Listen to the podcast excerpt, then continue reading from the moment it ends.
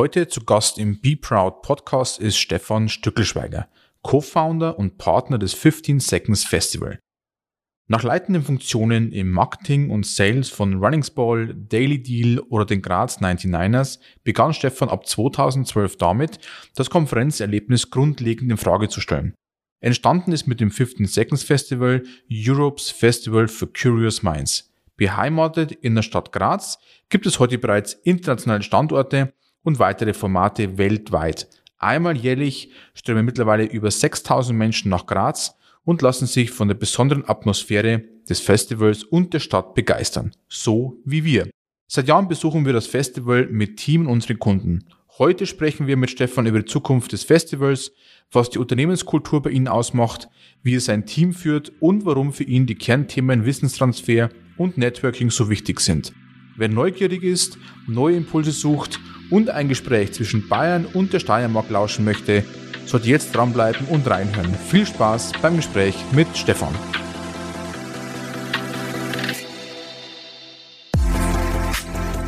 Herzlich willkommen beim Be Proud Podcast. People, Culture, Brand.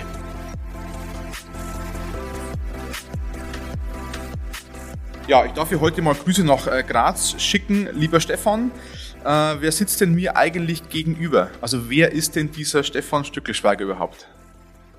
Servus Marco, zuallererst einmal danke für deine Einladung und liebe Grüße nach Regensburg zurück.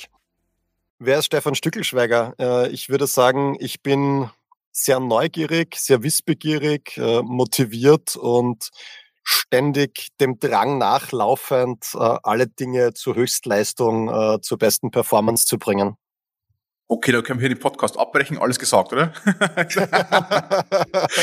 Es ist ja so, wir kennen euch natürlich durch das fifteen Seconds Festival in Graz. Das heißt, ihr habt damals ja versucht, eine, eine Business-Konferenz neu zu denken. Zumindest lest man das ja auch immer oft in eurer Story. Was war denn damals euer Beweggrund, das Ganze mal neu zu denken, und was war so dieser Impuls dann dahinter? Also ganz zu Beginn war die eigentliche Intention des Festivals, uns ein Netzwerk aufzubauen. Äh, der Timo, mein Co-Founder, und ich, wir waren ja noch sehr jung. Timo ganz im Speziellen, äh, der war gerade mal achtzehn Lenzen jung, als wir begonnen haben. Ich bin acht Jahre älter als er. Die Mathematiker unter den Zuhörerinnen und Zuhörern können sich selbst ausrechnen, äh, wie alt ich dann zum Gründungs, im Gründungsjahr zweitausendzwölf gewesen bin.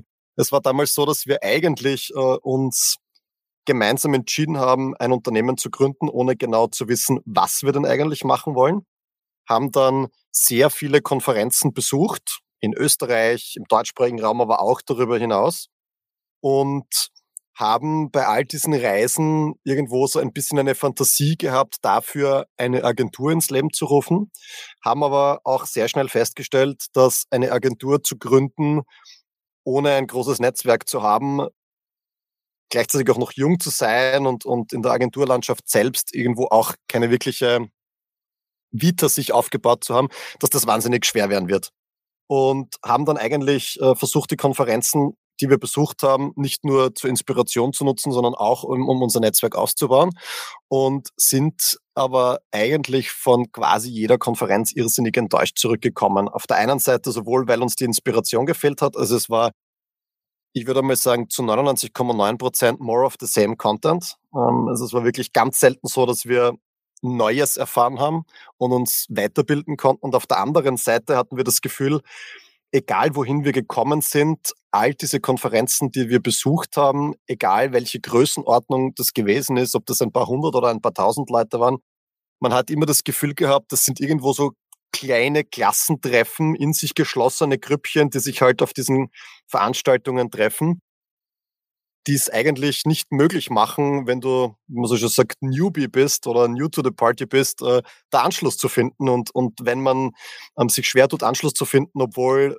man von sich selbst der Meinung ist, äh, dass man sehr extrovertiert ist, ähm, dann war das, das war irgendwo so der Moment, wo wir gesagt haben, okay, da läuft irgendwas falsch. Und das war dann einmal so, dass wir äh, zurückgeflogen sind. Ich glaube, wir waren in London auf einer Veranstaltung und äh, im Flugzeug gesagt haben, so, also jetzt haben wir genug Shit gesehen und äh, es reicht, äh, wir, wir bewegen uns so irgendwo nicht weiter.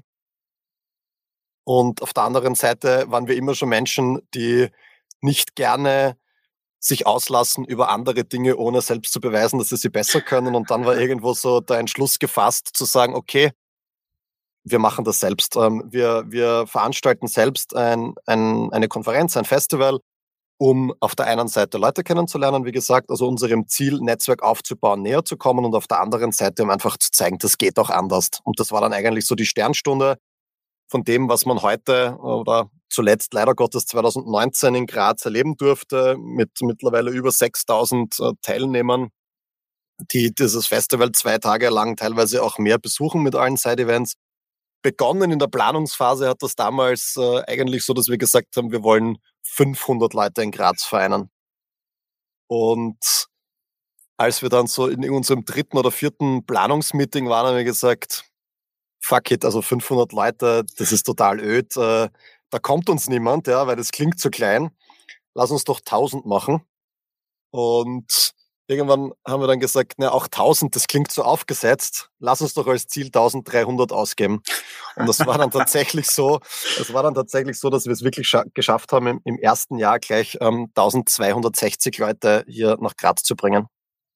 War denn von euch von Anfang an klar, dass es Graz ist? Also Graz ist ja eure Heimatstadt. Jetzt äh, liest man ja auch sehr viel, und ich glaube, das ist auch jedem nachvollziehbar. Es ist halt Österreich immer so das typische Wien, ähm, vielleicht noch Salzburg, zumindest die, die aus Bayern immer anreisen, aber ähm, war das für euch schon immer klar, es, es, es muss auch in Graz funktionieren?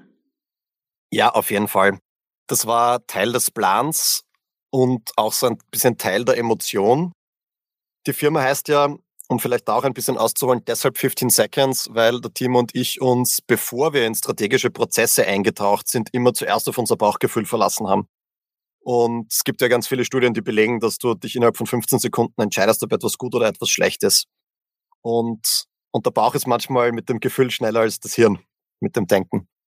Und es war für uns, als wir über dieses Konzept gesprochen haben und uns Gedanken darüber gemacht haben, wie wir eine, eine ganz spezielle physische Experience schaffen können, ganz schnell klar, wir wollen nicht haben, dass etwas, das potenziell großartig sein kann, wieder nach Wien abwandert. So sehr wir unsere Wiener Community schätzen, mhm. ähm, so sehr lieben wir die Heimatstadt, und so sehr haben wir es damals schon schade gefunden, dass wirklich sehr viele gute Dinge, die sich äh, als als richtig classic, als cool entpuppt haben, eben abgewandert sind. Egal ob jetzt nach Wien oder ins Ausland, das doch ist eigentlich kupft wie Katsch, wie man so schön sagt. Ähm, für uns war wichtig, äh, Graz die Treue zu halten. Und das war dann aber auch so, dass wir relativ schnell begonnen haben, in der Kommunikation mit Graz zu kokettieren. Weil das auf vielerlei Ebenen möglich gewesen ist, und das haben wir sehr schnell erkannt. Auf der einen Seite haben wir erkannt, dass wir diese einmalige physische Experience nur dann schaffen können, wenn sich die Teilnehmerinnen und Teilnehmer tatsächlich zu hundert Prozent auf die Veranstaltung einlassen. Und das kann ich nicht, wenn ich eine Veranstaltung in Wien organisiere und die Leute, und wir haben ja primär Leute aus Wien gleich am Anfang gehabt. Das ist ja dazugekommen. Wir haben ja ganz wenig Grazer zu Beginn auf der Veranstaltung mhm. gehabt. Aber wenn die Leute in, in, sich in Wien ansässig sind und sich ein Ticket kaufen und dann vielleicht aber nur in der Mittagspause kommen oder nur so ein, zwei Stunden am Nachmittag und beim ersten wichtigen Anruf aus dem Büro wieder in selbiges zurückgehen, dann bekommst du diesen Flair nicht hin, dann bekommst du diese Stimmung nicht hin. Das heißt, für uns war die Überlegung, die, wenn wir es schaffen, die Menschen dazu zu bewegen, nach Graz zu kommen, diesen ganzen Aufwand auf sich zu nehmen. Also nicht nur die Reisekosten selbst, also den monetären Aufwand, sondern auch tatsächlich, also diese, die Tatsache, aus dem Büro weg zu sein, wirklich, ja, und, und zu sagen, ich lasse alles liegen und stehen und ich lasse mich auf diese Veranstaltung ein, dann bekommen wir einen speziellen Flair zustande. Und für uns war von Anfang an klar, damit das Ganze wirtschaftlich funktioniert, reicht es nicht, eine regionale Veranstaltung zu sein. Im Regelfall, das in Österreich, leider ist es oftmals so, dass das, was im eigenen Land passiert, das ist nicht das Beste, es ist immer das gut, was von woanders herkommt. Ja, und so ist es dann auch auf, auf regionaler Ebene runtergebrochen. Das haben wir damals auch sehr schnell realisiert und deswegen gewusst, wenn wir eine Veranstaltung unter Anführungszeichen nur mit Grazern und Grazerinnen machen, dann sind wir nach zwei, drei Jahren wieder weg vom Fenster. Mhm. Also auch dieses und, voll auf Graz einlassen, auch als Besucher dann dementsprechend, ne? Ja, genau, ja, genau, ja, genau. Ja. Und was dann noch dazu gekommen ist, ist auch das, äh, das Thema mit den Speakern. Also als wir in die Speaker-Akquise gegangen sind, wurden wir nicht gefragt, where the fuck is Graz, sondern wir wurden da wirklich gefragt, who the fuck is Graz? Ja? Also Graz ist am internationalen Radar damals noch so unbekannt gewesen und vielleicht auch heute noch im Verhältnis zu Wien natürlich unbekannt, aber wir haben so ein bisschen eine persönliche Mission verfolgt, sozusagen unsere Heimatstadt bekannter zu machen mit dem Zulauf internationaler Partner und internationaler Speaker oder internationaler Gäste. Jetzt, ähm, wie ist es denn, wenn man zum ersten Mal die Stadthalle anmietet? Wenn man zum ersten Mal die Unterschrift setzt und sagt, okay, also jetzt irgendwie gibt's doch kein Zurück mehr. Wie geht's einem dann in dieser Phase? Ja, das war schon ein, ein, ein arges Gefühl, den, wirklich diesen Vertrag zu unterschreiben. Aber ein positiv angenehmes Gefühl. Also da war jetzt kein, kein Nervenflattern mit dabei. Schlicht aus dem Grund, dass wir mit den zwei Ansprechpartnern, die wir nach wie vor in der Messe haben, nämlich dem Alexander Götz und dem Christoph Strimmitzer, die beide in Wahrheit verantwortlich dafür sind, dass die besten Veranstaltungen in die Halle kommen, die fürs Marketing und auch für die technische Abwicklung quasi verantwortlich sind.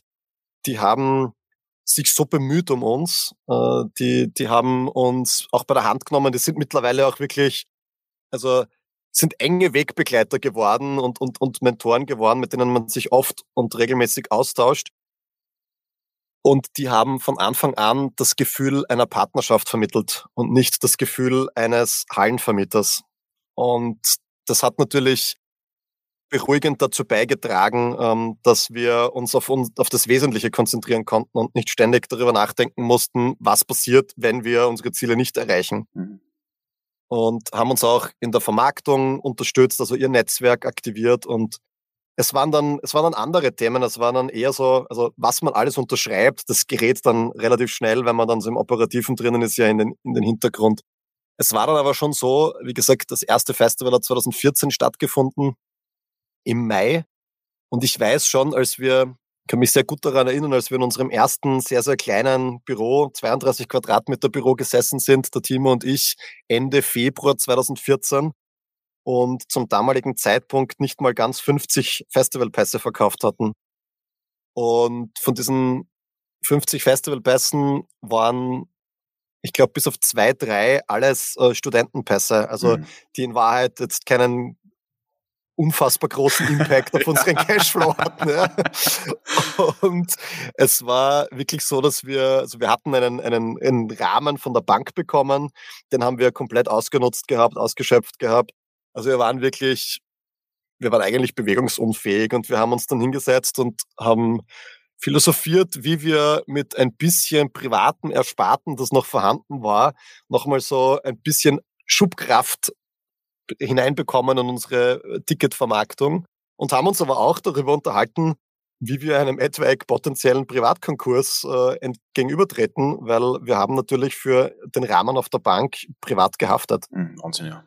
Und wir hatten aber, ich meine, man muss ja in unserem Fall auch wirklich sagen, wir waren und sind der Bank, mit der wir da zusammengearbeitet haben, wirklich sehr, sehr dankbar nach wie vor, weil wir eigentlich nichts gehabt haben, mit dem man tatsächlich haften kann. Also im Regelfall unterschreibt man ja Haftungen, wenn man was hat, das man dann hergeben kann. Aber, aber außer unserer Seele ja, hatten wir nicht allzu viel.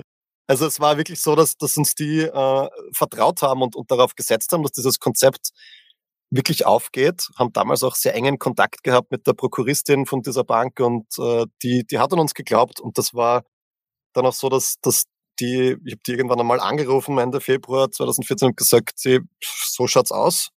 Und ich habe gesagt, das wird schon noch. Und äh, es war dann tatsächlich so, dass wir uns dann voll ins Zeug nochmal geworfen haben und einen großen Mediendeal an Land gezogen haben. Und äh, mit dieser Medienpartnerschaft und eben so den letzten privaten Mitteln, die noch übrig waren und dem Digitalmarketing, das wir damit quasi angetrieben haben, war es dann so, dass wir dann angefangen haben, so ab Mitte März unfassbar viele Tickets zu verkaufen. Und wir sind ja eine, wir sind eine Hardliner-Strategie gefahren. Wir haben keine Tickets verschenkt. Also wir haben gesagt, dreizehnhundert ist unser Ziel. Wir geben selbst in, innerhalb der Familie, also wir haben wirklich unseren Eltern und, und Geschwistern und Co. natürlich, aber so im, im erweiterten Familien- und Freundeskreis keine Tickets verschenkt. Also es hat jeder aus dem Team ein Kontingent von zwölf Karten bekommen. Das ist nicht viel, ja, wenn man eine große Familie hat. Und dann haben wir noch so zwei, drei Wegbegleitern. Wir haben die Firma Ende zwanzig zwölf gegründet. die haben wir auch noch, aber es waren in Summe keine, ich würde sagen, keine achtzig Tickets, ähm, die da unentgeltlich über den Tresen gegangen sind. Ja, und der Rest ist wirklich verkauft worden. Und ja, das war, also Februar war wirklich hart, aber es war dann natürlich ein umso geileres Gefühl, als wir dann am Tag halt teilweise tausende Euro Ticketumsatz gemacht haben und, und das auf einmal funktioniert hat. Und der Moment, wenn man dann das erste Mal überhaupt äh, bei der Registrierung unten steht und die Türen aufgehen und da strömen diese Leute rein und du siehst, ja, jetzt geht's wirklich los. Und du hast aber davor wochenlang Albträume, ich kann mich auch noch gut dran erinnern.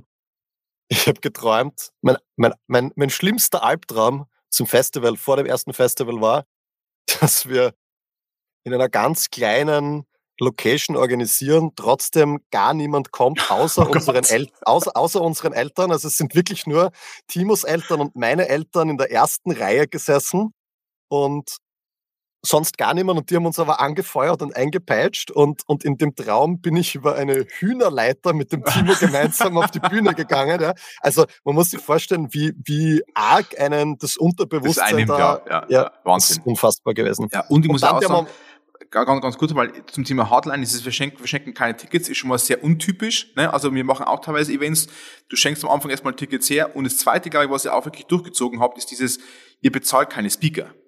Also es kamen ja Marken, es kamen ja wirkliche Charaktere zu euch auf die Bühnen, wo jeder sagt, wie können die sich das eigentlich leisten? Da kostet der eine normalerweise schon fünftausend Euro oder so. So, das heißt, auch hier habt ihr wirklich diesen Weg komplett verfolgt. Und ich weiß vom äh, Timo, dass es ja auch ultra anstrengend war, da wirklich dran zu bleiben und die Menschen auch dann nochmal von eurer Vision zu begeistern. Das heißt, nicht nur die Hallenvermieter, nicht nur die Bank, äh, nicht nur die Menschen zu catchen, sondern auch die Speaker davon zu begeistern. Komm nach Graz, hier ist der neue heiße Shit und du musst dabei sein. Also wie war denn das? Das war parallel am Nummer die andere Aufgabe, ne?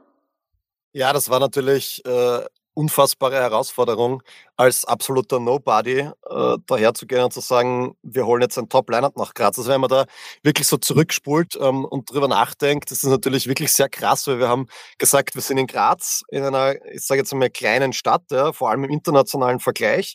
Wir haben gesagt, wir wollen über tausend Leute, also gleich mal dreizehnhundert Leute haben. Wir verschenken keine Tickets, wir verschenken keine Partnerschaften und wir zahlen Speakern kein Honorar und wollen aber Top-Speaker nach Graz holen. Die Leute haben alle gedacht, wir sind nicht nur, wir sind nicht größenwahnsinnig, sondern wir sind schlichtwegs dumm. Mhm.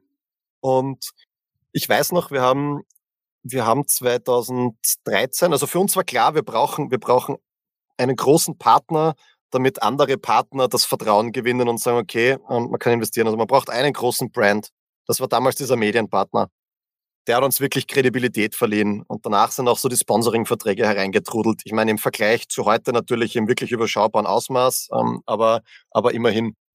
Und auf der anderen Seite war klar, wir brauchen einen Headline-Speaker oder eine Headline-Speakerin. Und wir haben uns damals entschieden, mit unserem überschaubaren Budget, und das war damals wirklich auch so, der, das waren die letzten Euro-Travel-Budget, die wir noch hatten, äh, zu einer der größten Tech-Konferenzen in Europa zu fliegen, zu der NextWeb nach Amsterdam. Da hat damals der Ryan Holiday gesprochen und ähm, wir haben gesagt, das einzige Ziel, dort, warum wir dorthin fliegen, ist, dass wir den Ryan Holiday als ersten Speaker gewinnen. Mhm. Und wir sind dorthin geflogen und, und das war ein, ein Äh, irrsinniger Aufwand, äh, an den heranzukommen. Ja. Also wir sind eigentlich nur über seine damalige Verlobte an ihn herangekommen und, und ähm, die Geschichte abgekürzt ist einfach die, dass wir äh, es geschafft haben, mit dem gar nicht vor Ort persönlich zu reden, sondern über seine Verlobte einen Call aufgesetzt bekommen haben und dann, als wir wieder in Graz waren, mit ihm telefoniert haben. Und das Telefonat eigentlich, das hat, glaube ich, eine halbe Stunde gedauert, so neunundzwanzig Minuten großartig war, bis er dann, nachdem er gesagt hat, ja, er ist dabei, in der letzten Minute des Telefonats gesagt hat, ja, und äh, er wird uns jetzt mit seinem Manager vernetzen, ähm, damit wir die Financials ausdiskutieren können. Und ich war so, holla die Waldfee, du hast das offensichtlich nicht ganz verstanden, dass wir kein Budget haben. Ja. Und ich weiß, ich weiß wirklich nicht, was mich damals geritten hat, aber ich habe dann mit dem Manager trotzdem das Telefonat gesucht. Ja. Also ich habe mit ihm telefoniert, obwohl ich wusste, dass wir werden nie was zahlen können. Mhm. Und der Manager hat verlangt von uns äh, fünfundzwanzigtausend Euro Honorar plus zwei Business-Class-Flüge für den oh Ryan Gott. Holiday und seine damalige Verlobte und Unterbringung im Fünf-Stern-Hotel. Und ich habe mit dem verhandelt und verhandelt und verhandelt und verhandelt. Und äh, mein Vorteil war, dass ich natürlich die persönlichen Kontaktdaten von Ryan und der Samantha, eben dieser Verlobten, hatte, die mittlerweile seine Frau ist. Und als ich ihn schon wirklich weit heruntergehandelt hatte, den Manager, bin ich dann hergegangen und habe mit dem Timo gemeinsam so einen One-Pager gebastelt, einen sehr schönen, und habe auf dem One-Pager eine Urlaubsreise, eine einwöchige, zusammengestellt. Wir haben uns gedacht, das, was wir ihm hier anbieten, das können wir über Partner abdecken, weil all das, was da drinnen vorgekommen ist, einfach auch mit den Partnern oder für die Partner von größtmöglichem Interesse war, so eine internationale Größe. Ryan Holiday war damals Director of Marketing von American Apparel, und zwar auf globaler Ebene. Und, und auch schon Bestseller-Autor. Also das ist natürlich ein super Werbewert für ja, alle ja, gewesen. Ja, ja. Wäre gewesen, ja. Dann haben wir das zusammengestellt und dann habe ich ein Take-it-or-leave-it-Angebot durchgeschickt. Und zwar nicht mehr nur an den Manager, sondern das Take-it-or-leave-it-Angebot ist eigentlich an den Ryan und an seine Verlobte und nur mehr ein C C an den Manager gegangen. Und das war quasi eben eine Woche Urlaub hier in der Steiermark, zwei Eco-Flüge und halt ein sehr schönes Hotel. Das Hotel Wiesler, eines unserer Lieblingshotels. Ja, und, und das Hotel unseres großen Hotelpartners ja, von ja, Florian ja. Weitzer. So. Und der hat eine halbe Stunde später zurückgeschickt, I'm in. Und damit, damit war quasi der Weg geebnet, weil mit dem Ryan Holiday im Line-Up war es natürlich ungemein leichter, unter Anführungszeichen, äh, neue Speaker zu bekommen. Und das ist dann halt weitergegangen. Wir haben dann den Franz Drack als zweiten Speaker geclosed. Der war damals Global Director of Marketing von Absolut Wodka. Ähm, den, mit dem haben wir ein ewig langes Telefonat geführt. Ja. Dann haben wir den Scott Morrison bekommen, der war damals äh, globaler Marketing Director von Diesel, von der Bekleidungsfirma Diesel. Und ich weiß heute noch, erstens mal hatte ich damals schon noch vor jedem englischen Telefonat, was ja total abstrus ist, wenn du eine internationale Veranstaltung auf die Beine stellen willst, aber ich hatte noch Bammel vor jedem englischsprachigen Echt? Telefonat. Ja, und äh, weil mein Englisch damals einfach äh, wirklich, ich sage jetzt mal, es war gut, aber es war nicht gut genug, um so diese Überzeugung, diese Emotion, die man in seiner Muttersprache rüberbringen kann, ja wirklich zu verklickern. Und ich habe aber gewusst, das ist so, das ist mein Asset. Ich Der kann Schlüssel zum Erfolg, Leute, ne? Ja, ja, ja genau. Ja. Und ich habe in dem ersten Telefonat mit Scott Morrison, und ich habe ihm das jetzt unlängst mal erzählt, also es hat ewig gedauert, wirklich, bis ich ihm das gestanden habe, ich habe im ersten Telefonat nichts verstanden von dem, was Scott gesagt hat, weil der so einen argen Slang drauf hatte. Das war unfassbar. Und ich habe, glaube ich, drei Telefonate habe ich gebraucht mit ihm. Der war total nett. Der war einfach, der hat gemerkt am Telefon wahrscheinlich, dass ich scheiß nervös war. Ja. Und der war so nett und so zuvorkommend und, und das waren alle so supportive. Und, und dann ist das Line-Up halt immer größer geworden. Und mit dem internationalen Line-Up ist dann natürlich auch so ein bisschen diese Bestätigung hergegangen, okay, die reden nicht nur und haben nicht nur eine große Klappe, sondern die delivern zumindest mal im Vorfeld. Und ich weiß noch, es gibt da einen, einen sehr bekannten P R-Manager in Österreich, den Gregor Schütze. Und Gregor Schütze hat äh, zu uns dann irgendwann so ein paar Wochen vor der Veranstaltung gesagt, Jungs, ich hätte mir nie gedacht, dass ihr so weit kommt. Ich hätte mir nie gedacht, äh, dass ihr so tolle Partner auf die Beine stellt. Ich hätte mir nie gedacht, dass ihr so großartige Speaker auf die Beine stellt. Aber das ist halt alles Planung. Jetzt müsst ihr auch noch vor Ort delivern. Jetzt müsst ihr noch vor Ort delivern. Und das war so irgendwie so ein, es war kein, ich glaube nicht daran, aber ich bin gespannt. Ja, es, es muss noch was kommen, ne? Es muss noch was kommen jetzt. Ja, genau. Und der ist dann, der ist dann am Abend der ersten Veranstaltung eben zu uns hergekommen und hat uns auf die Schulter geklopft und hat gesagt, Jungs, wir kennen uns zwar nicht wirklich, sondern nur flüchtig, aber ich bin mächtig stolz auf euch. Das war richtig cool. Wie geht's denn allem so nach dem ersten Festival? Das heißt, die ersten, sagen wir so, der letzte Gast geht raus, das Team kann zum ersten Mal durchschnaufen. Wie geht's einem danach? Also schwebt man, kann man es überhaupt erstmal realisieren? Fühlt man sich bestätigt? Ist man leer? Also wie geht's allem nach diesem ersten Festival? Also vieles von dem, was du jetzt aufgezählt hast, das war einmal. Es war so, dass äh, der Moment, als wir dann äh, die Veranstaltung geclosed haben und auf der Bühne gestanden sind und alle Volunteers hinter uns waren, das war, das war wirklich einzigartig. Es war Gänsehaut vor allem, äh, weil wir sind zwei Familienmenschen, der Timo und ich, und unsere Familie war äh, am Anfang, als wir gesagt haben, wir machen das, naturgemäß skeptisch, wäre ich wahrscheinlich auch gewesen, wenn mein Kind sagt, das macht sich selbstständig, ja, aber ja, ja. hat eigentlich äh, nur wahn, wahnsinnige Ideen im Kopf. Ja. Aber die haben uns immer unterstützt, sind immer mitgegangen, haben uns immer mitsupportet und, und gut zuges- der Zuspruch war immer da. Ja, und dann sind die da in der ersten Reihe gesessen. Die Eltern, die Partnerinnen. Damals, ich bin Papa geworden, drei Monate vor dem ersten Festival. Und, und äh, ja, das war, das war ziemlich hart. Also zu glauben, du gehst im Privatkonkurs, Papa ja, zu werden. Ja. Aber dann ist meine, meine Lebensgefährtin mit meinem Sohn da auch in der ersten Reihe. Es war so ein arges Gefühl, die dort zu sehen, den Stolz in den Augen und dann gleichzeitig aber auch diese tausend, knapp dreizehnhundert Leute, die aufgestanden sind. Wir haben Standing Ovations mhm. bekommen. So als wären wir Rockstars, ja. Und das war ein, ein einmaliges Gefühl. Gänsehaut kriege ich heute noch, jetzt gerade, wenn ich, wenn ich drüber rede. Des Weiteren war das dann auch noch natürlich irrsinnig arg, zur Aftershow-Party zu fahren, einmal dann alleine zu sein mit dem Timo in einem Taxi. Und wir haben mal die ersten fünf Minuten gar nicht gesprochen miteinander. Wir waren, da waren wir dann eben leer, da waren wir ganz kurz richtig leer. Und ich weiß noch, ich habe damals zum Timo gesagt, das Erste, was ich dann im Auto zu ihm gesagt habe, war, und irgendwann machen wir das international.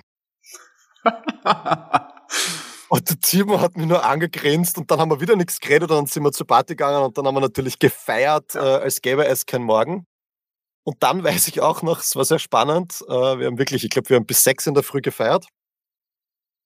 Und dann hat um sieben Uhr dreißig mein Telefon geläutet. Ich weiß zwar heute nicht mehr, warum ich es überhaupt noch gehört habe, aber es hat geläutet, ich habe abgehoben und dran war jener besagte Alexander Götz von der Messe Graz, der mich gefragt hat, ja, und wann kommt's jetzt abbauen? Hol dich der Alltag ein. Und, na, und ich so, abbauen?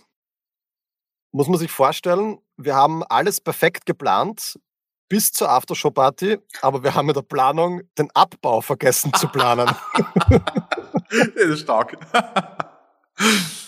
Bin aufgesprungen, das Team zusammengetrommelt und wir haben dann halt wirklich, wir sind in die Messe gerast und, und die Messe hat uns unterstützt, die hat, hat ein paar Stagehands angerufen und wir haben unsere Volunteers aktiviert und wir sind dann da alle gestanden und haben halt wirklich, also da hat jeder angepackt und, und haben es dann, weil die, die Halle hat leer sein müssen am Abend, äh, weil Wahnsinn. Am nächsten Tag halt der nächste Veranstalter reingegangen ist. Das war unglaublich.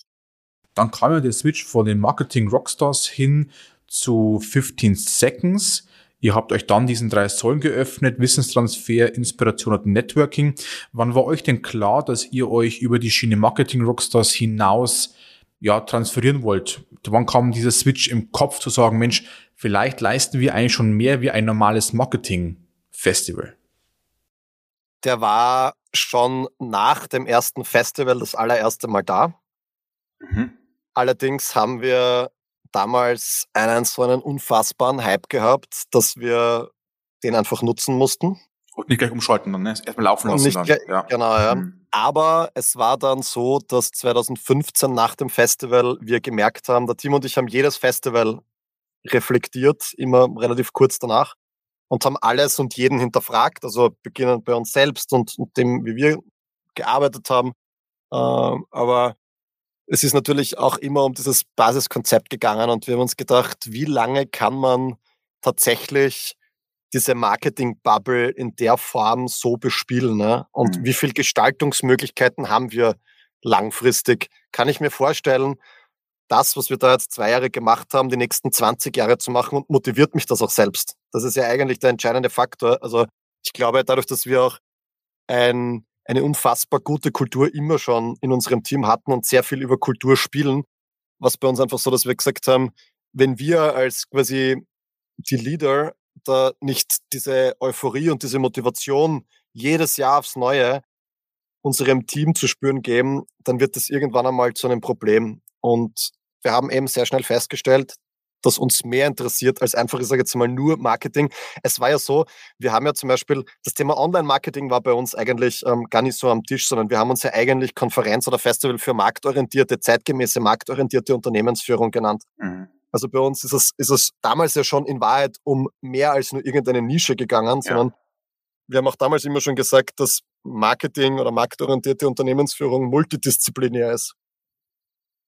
Und deswegen ist dann so im Juli, August, September zwanzig fünfzehn die Erkenntnis gekommen, dass wir uns inhaltlich weiterentwickeln wollen, damit das Unternehmen auch weiter wachsen kann. Und da ist eben dieses Spannungsdreieck Wirtschaft, Kreativität und Innovation zum ersten Mal aufgekommen und wir haben gesagt und auch gesehen, eben, wenn wir uns in diesem Spannungsdreieck aufhalten, dass wir dann immer sehr dynamisch, sehr flexibel und sehr zeitgemäß unterwegs sein können. Und wir wollten uns ja damals schon nicht nur als Veranstalter positioniert wissen, sondern wir haben damals schon gesagt, wir wollen innerhalb von oder auf der Basis von drei Säulen arbeiten, von drei fundamentalen Säulen, nämlich eben die Veranstaltungen.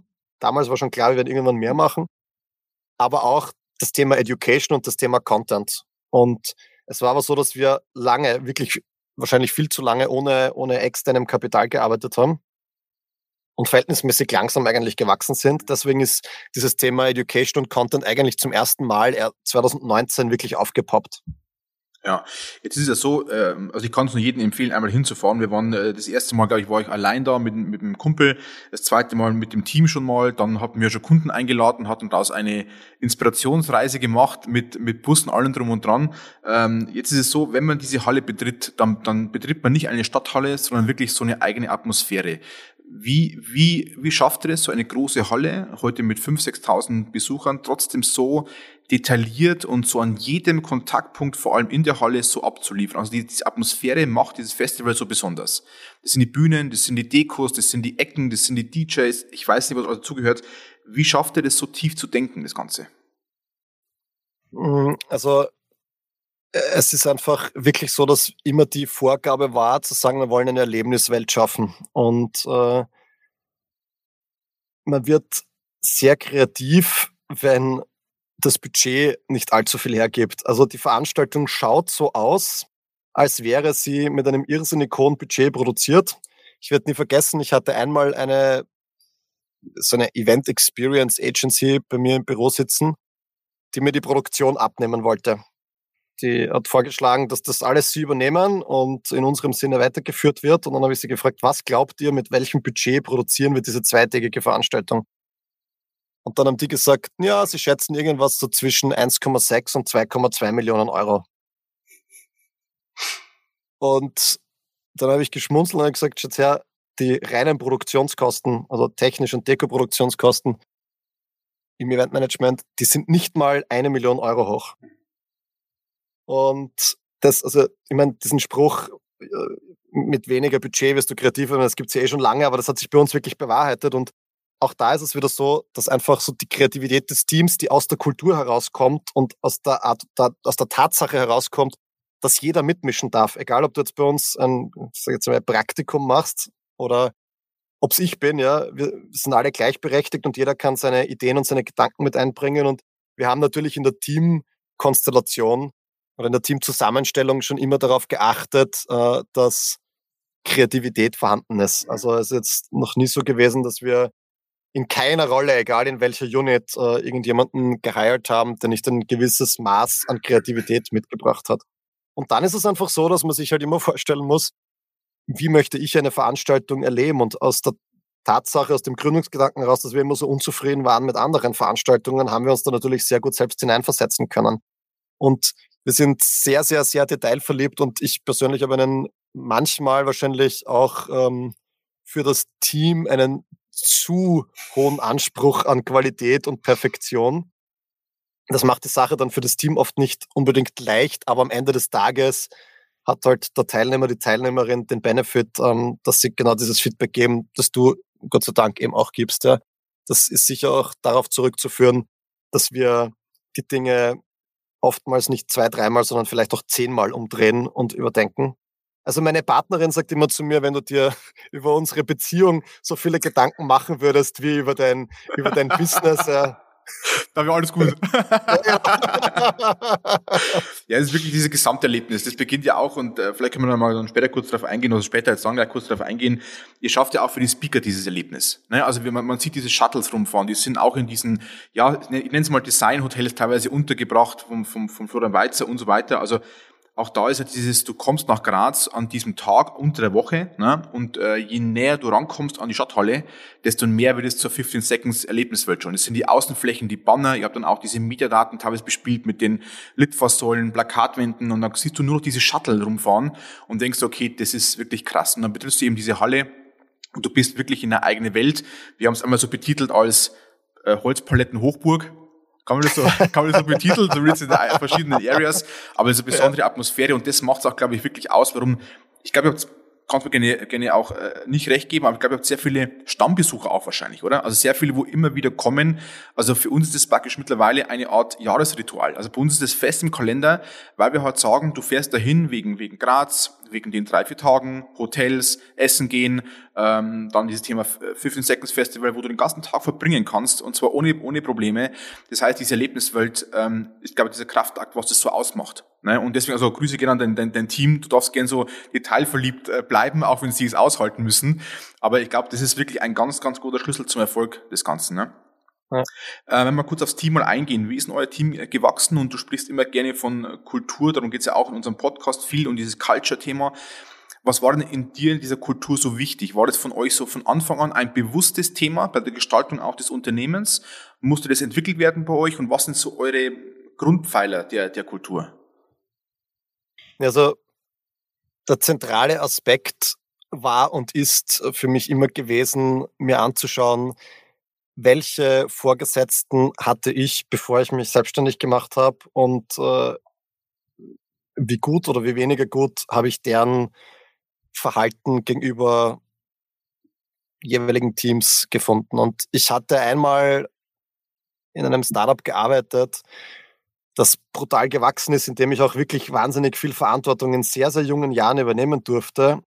Aber dort bin ich mit Dingen konfrontiert worden aus dem Management heraus, wo ich dann in einer, in einer Phase des Nachdenkens, als ich dann aus diesem Unternehmen ähm, rausgeschmissen wurde, ja, äh, wegen Lappalien in Wahrheit, ja, wegen Differenzen mit dem Vorgesetzten, äh, in dieser Phase des Nachdenkens habe ich mir gedacht, okay, ich habe so viel gelernt, aber eben so viel gelernt, wie ich es nicht machen möchte.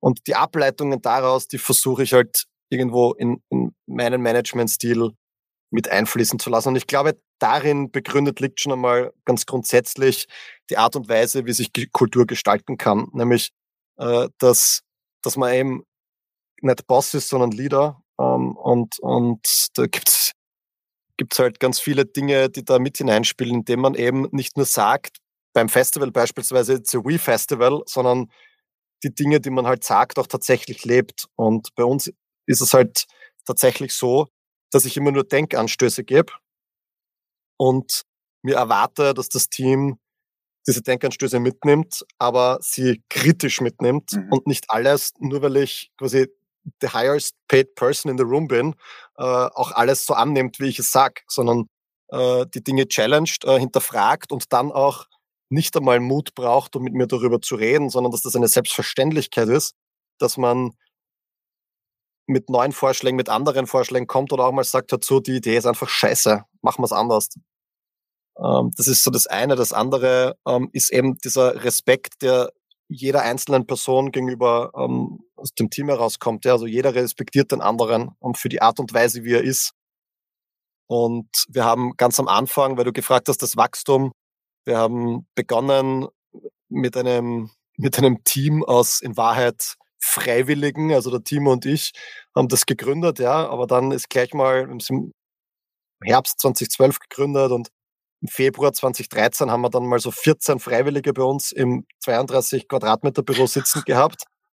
Und mit dem einzigen, es war total beeindruckend, wir haben eine Stellenausschreibung rausgeschossen, aus der ganz klar hervorgegangen ist und damals war das rechtlich auch noch möglich, geht ja heute mittlerweile nicht mehr, aber da ist ganz klar rausgegangen, du bekommst bei uns nichts bezahlt, sondern du kannst an einer richtig geilen Vision mitarbeiten. Und wir hatten, ich glaube, knapp zweihundert Bewerbungen Verrückt. darauf. Ja? Bewerbungen. Und das, aber das, das Arge war dann, diese Bewerbungsgespräche haben nicht funktioniert, wie Bewerbungsgespräche sonst funktionieren, nämlich, dass sich der, die Kandidatin beim, Vorge- beim, beim, beim Unternehmen bewirbt und vorstellt, sondern wir haben in Wahrheit unsere Vision beworben bei jeder einzelnen Person, die wir ins Gespräch eingeladen haben. Der Gesprächsanteil war neunzig zehn in unsere Richtung. Ja?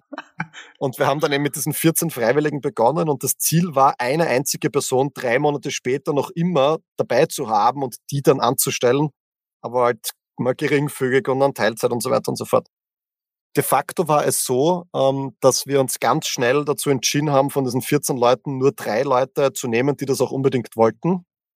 Und Diese drei Leute, von diesen drei Leuten ist die erste Person erst zwanzig sechzehn aus dem Team ausgeschieden, die zweite Person erst äh, zwanzig zwanzig. Wahnsinn, okay. Und die dritte Person ist nach wie vor im Team.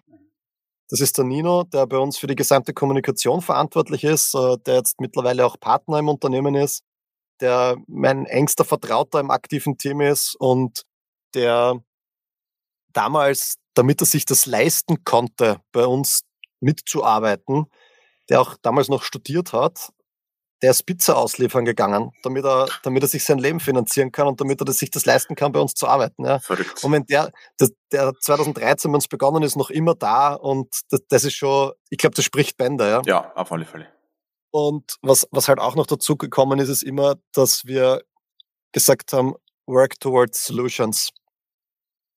Wenn jemand bei uns wirklich ein Problem hatte, ähm, hat er gewusst, egal was es ist, mit dem Problem braucht er nicht zu uns kommen, braucht er nicht zu mir kommen, sondern ich will immer ein, zwei, drei Lösungsvorschläge haben, über die man dann sprechen kann. Und daraus äh, entsteht, entwickelt sich eine, eine irrsinnige Dynamik des Nachdenkens und die hat einfach dazu geführt, dass die Leute sich selbst sehr schnell entwickelt haben. Wir haben immer mit sehr jungen Leuten gearbeitet und die Leute ent- eben sich entwickeln lassen und, und entwickelt. Und über die Tatsache, dass wir nie etwas vorgeben. Es gibt bei uns keine, keine Guidelines und Handbooks, nicht mal jetzt für das Festival in dem Sinn, sondern ich möchte haben, dass jeder sich selbst überlegt, wie würde er diese Veranstaltung aus Experience-Perspektive, aus Comms-Perspektive, aus Sales-Perspektive, wie würde er sie die Gestaltungsprozesse einleiten, wenn ich nicht wäre. Mhm. Und mein, mein größtes Ziel ist einfach, dass ich in Wahrheit unnötig bin. Ja. Also ich bin, ich sehe mich selbst ja auch nicht als Spezialist. Ich sehe, mein großes Ziel war immer, mich nicht als in irgendwas als der Beste zu sehen, wenn es jetzt um, um irgendwelche speziellen Rollen oder Bereiche gibt, sondern für mich war immer wichtig, im Team Leute zu haben, die in gewissen Dingen besser sind als ich und ich bin so ein bisschen der Teammanager. Mhm. Also ich bin wie im Fußball ja, ja. Äh, der Coach, der die Leute zusammenhält und äh, ich bin für das Thema Kultur verantwortlich, ich bin äh, für den Wohlfühlfaktor verantwortlich, ich bin für Strategy und Vision verantwortlich, aber ich bin jetzt nicht der perfekte Comms-Mensch, ich bin nicht der perfekte Event-Manager, sondern das Ziel war immer, dass andere besser sind oder, oder besser werden, wenn mhm. sie als ganz Junge angefangen haben. Mhm. Und über diese Art und Weise, die natürlich manchmal auch Herausforderungen und Probleme mit sich bringt, ähm, weil, weil man sich natürlich auch, wenn man damit nicht gleich klarkommt, überfordert fühlt als, als Kollege, Kollegin im Team. Aber primär hat es schon sehr, sehr viel Positives mit sich gebracht. Dieses ähm, Thema Kultur, wenn ihr euch heute mal so ein bisschen jetzt anschaut, ähm, letztes Festival war ja leider neunzehn, zwanzig ging es ja nicht, wegen uns allen bekannten Themen. Ähm, man hat aber auch diese Verwandlung von euch und die Weiterentwicklung auch zu dieser Content, nennen Sie mal Content-Maschinerie, wirklich auch gespürt. Es gab dann zwanzig diese F S-Show, es gibt den, den, den Podcast äh, und die Plattform wurde größer. Wo geht denn die Reise hin für euch?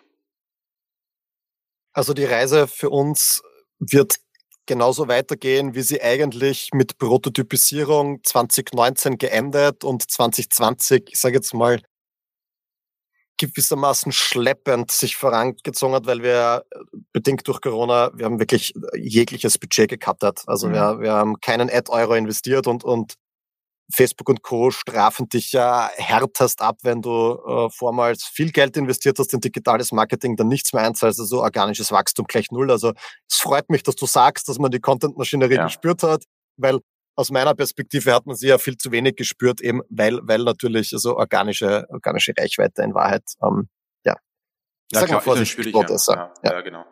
Ähm, aber wir haben begonnen, zwanzig neunzehn den ersten Prototypen von fifteen Seconds Alps äh, auszuspielen. Ja, das hat jetzt zwanzig zwanzig in den Lockdown-Pausen äh, auch hybrid funktioniert. Das war super.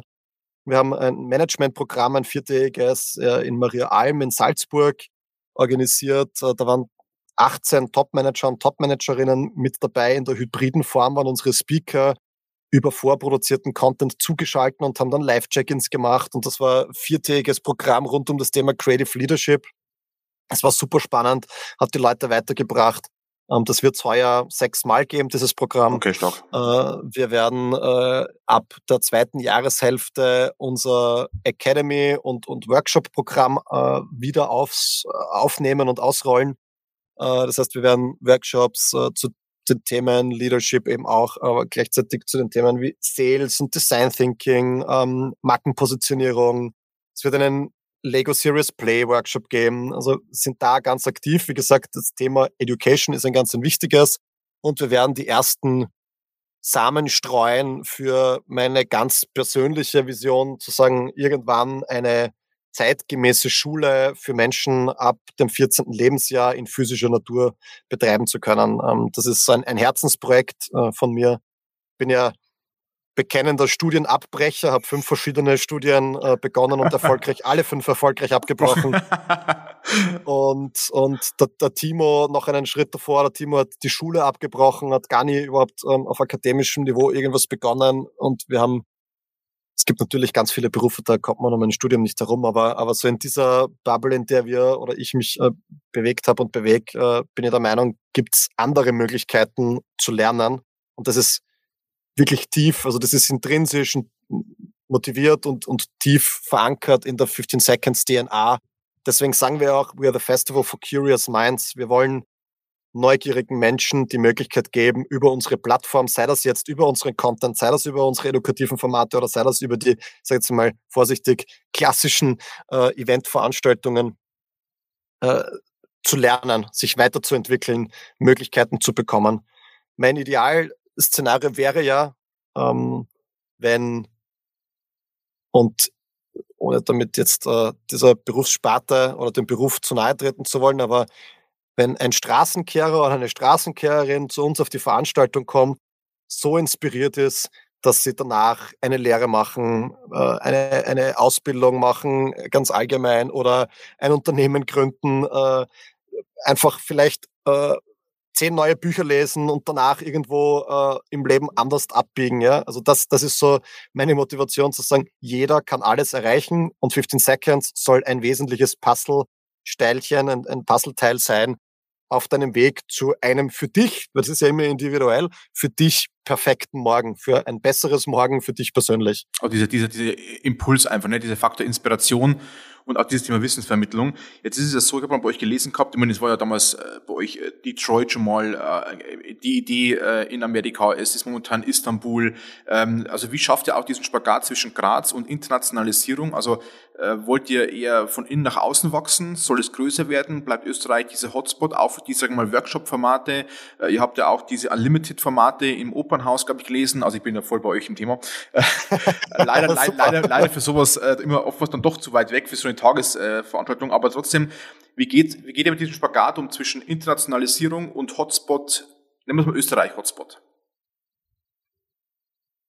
Der gelingt aufgrund der Tatsache, dass wir von Anfang an sehr international mit den Speakern aufgestellt waren, Gott sei Dank sehr leicht. Ähm, es ist ja so, dass ich eigentlich bis äh, Corona gekommen ist, sehr, sehr viel gereist bin, äh, das Netzwerk tatsächlich ständig persönlich erweitert habe.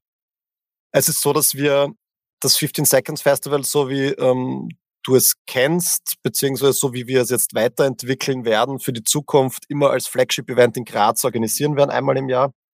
Aber es wird ab dem Zeitpunkt, ab dem Reisen wieder zum Alltag gehören kann, wird es eine globale Roadshow geben und äh, die dient dem Zweck, äh, den Anteil an internationalen Teilnehmern und Teilnehmerinnen bis zwanzig fünfundzwanzig auf über fünfzig Prozent hier in Graz äh, anheben zu können.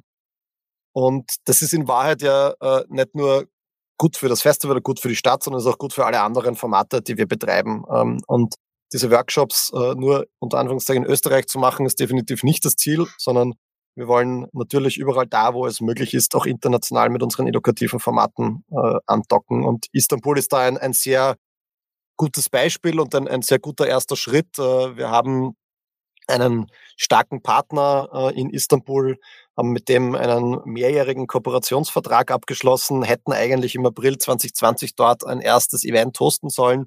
Das hat sich jetzt verschoben. Das wird heuer tatsächlich nicht stattfinden, sondern das wird erst wieder zwanzig zweiundzwanzig oder erstmals zwanzig zweiundzwanzig im Mai stattfinden, weil die Situation in der Türkei einfach noch einmal eine ganz andere ist als, als hier bei uns äh, in, in Mitteleuropa oder in Österreich oder im deutschsprachigen Raum.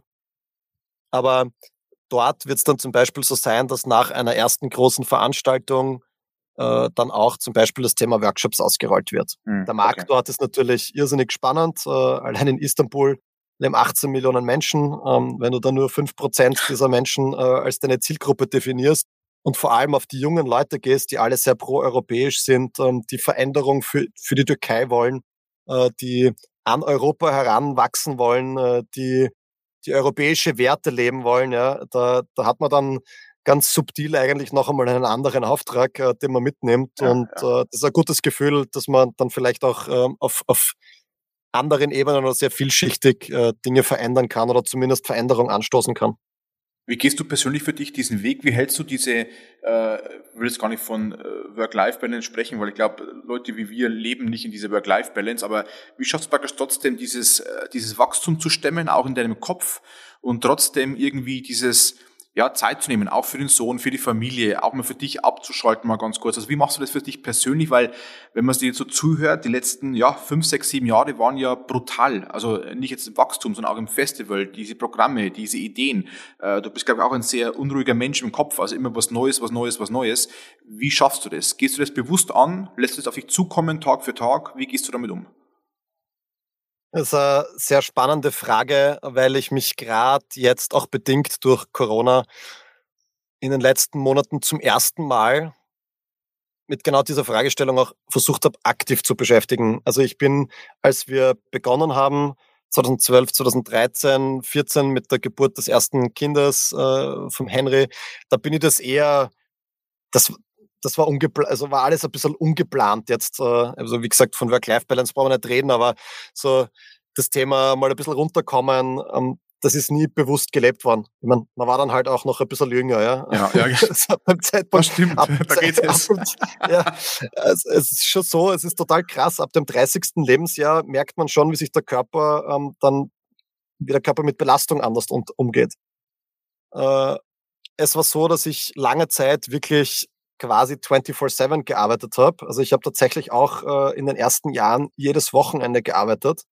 Äh, ich habe oftmals, äh, damit ich zumindest zum Abendessen zu Hause bin, bin so um, um achtzehn Uhr nach Hause gegangen, habe dann aber ab einundzwanzig, dreißig, zweiundzwanzig Uhr oftmals bis drei, vier, fünf in der Früh wieder gearbeitet. Ja, das erste Mal, dass ich einen so einen Aha-Moment gehabt habe, wo ich mir gedacht habe, uh, du musst aufpassen, war, als mich mein Sohn äh, mit, ich glaube, er war drei, äh, ist irgendwann einmal neben mir gestanden und hat gesagt, Ähm, Papa, kannst du mir bitte Frühstück machen? Und ich habe zu ihm gesagt, Henry, bitte geh wieder ins Bett, es ist mitten in der Nacht. Und der Henry hat zu mir gesagt, ich gehe jetzt sicher nicht ins Bett, weil ich bin munter, ich bin nicht mehr müde. Und dann bin ich draufgekommen, dass es sieben Uhr in der Früh ist und ich einfach die ganze oh, Nacht durchgearbeitet okay. habe, ohne dass ich es gemerkt habe. Ja. Mhm.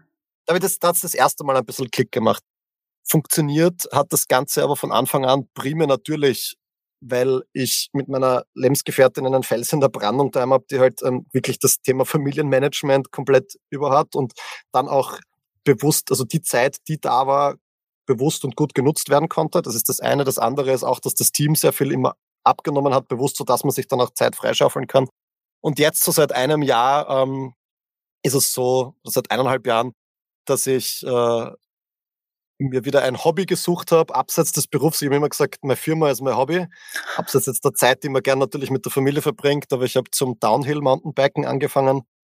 Und äh, da kriegt man den Kopf hundert Prozent frei, weil man einfach nicht nachdenken kann. Man muss sich aufs Fahrradfahren konzentrieren, man muss sich auf die Geschwindigkeit und auf, und auf das Gleichgewicht, auf die Balance, auf die Hindernisse konzentrieren. Wenn ich da nur eine Sekunde an etwas anderes denke, dann äh, kann das theoretisch wirklich sehr, sehr böse ausgehen. Das ist das eine. Das andere ist, dass ich äh, vor allem jetzt mit der Geburt des zweiten Sohnes, äh, der äh, ein paar Tage vor dem ersten Lockdown im März zweitausendzwanzig auf die Welt gekommen ist. Es war auch irrsinnig spannend, also Lockdown, Firma retten und, und, und, und, und dann eben Neugeborenes.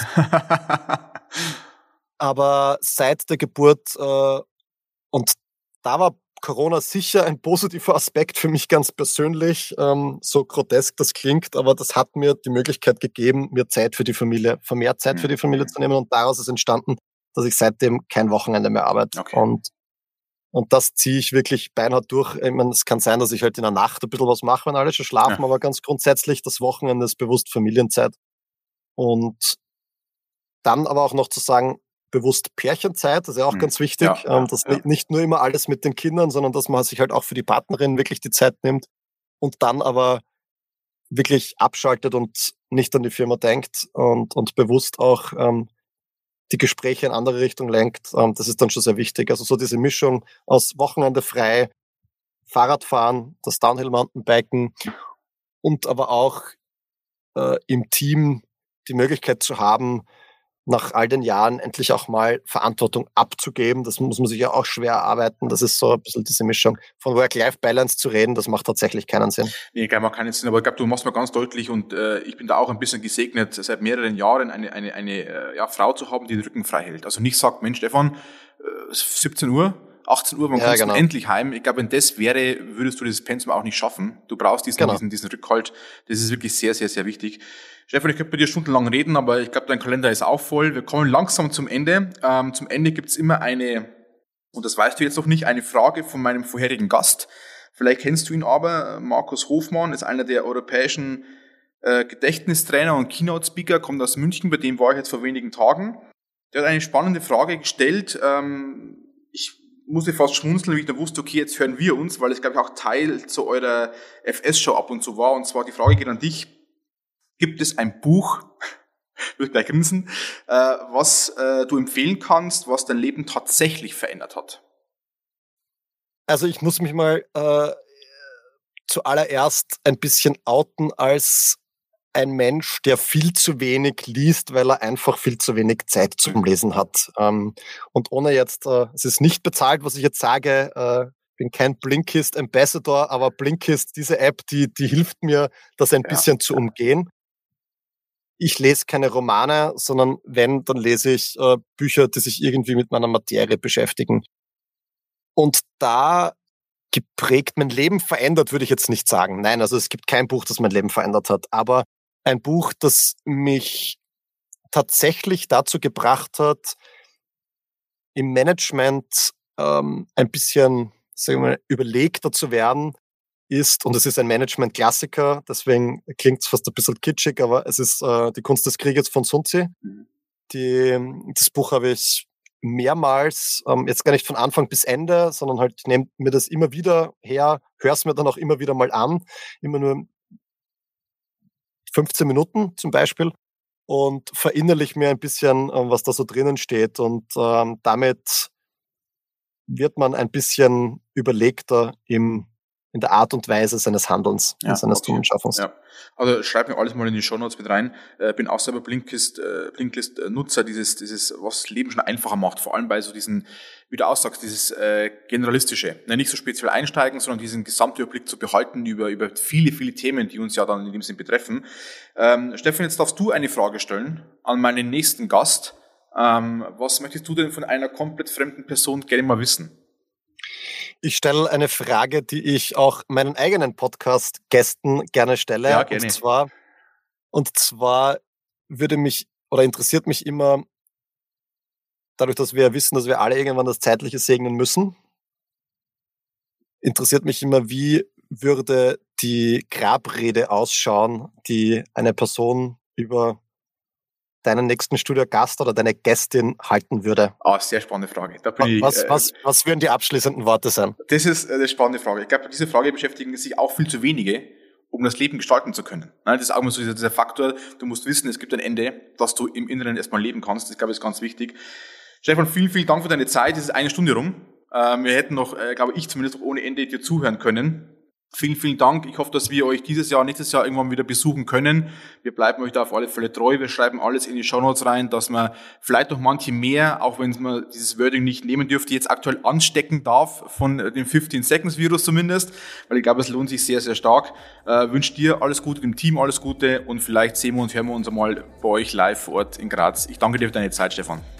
Vielen lieben Dank, Marco. Auch ich danke dir, und ich freue mich, wenn wir uns in Graz persönlich sehen. Ciao, ciao.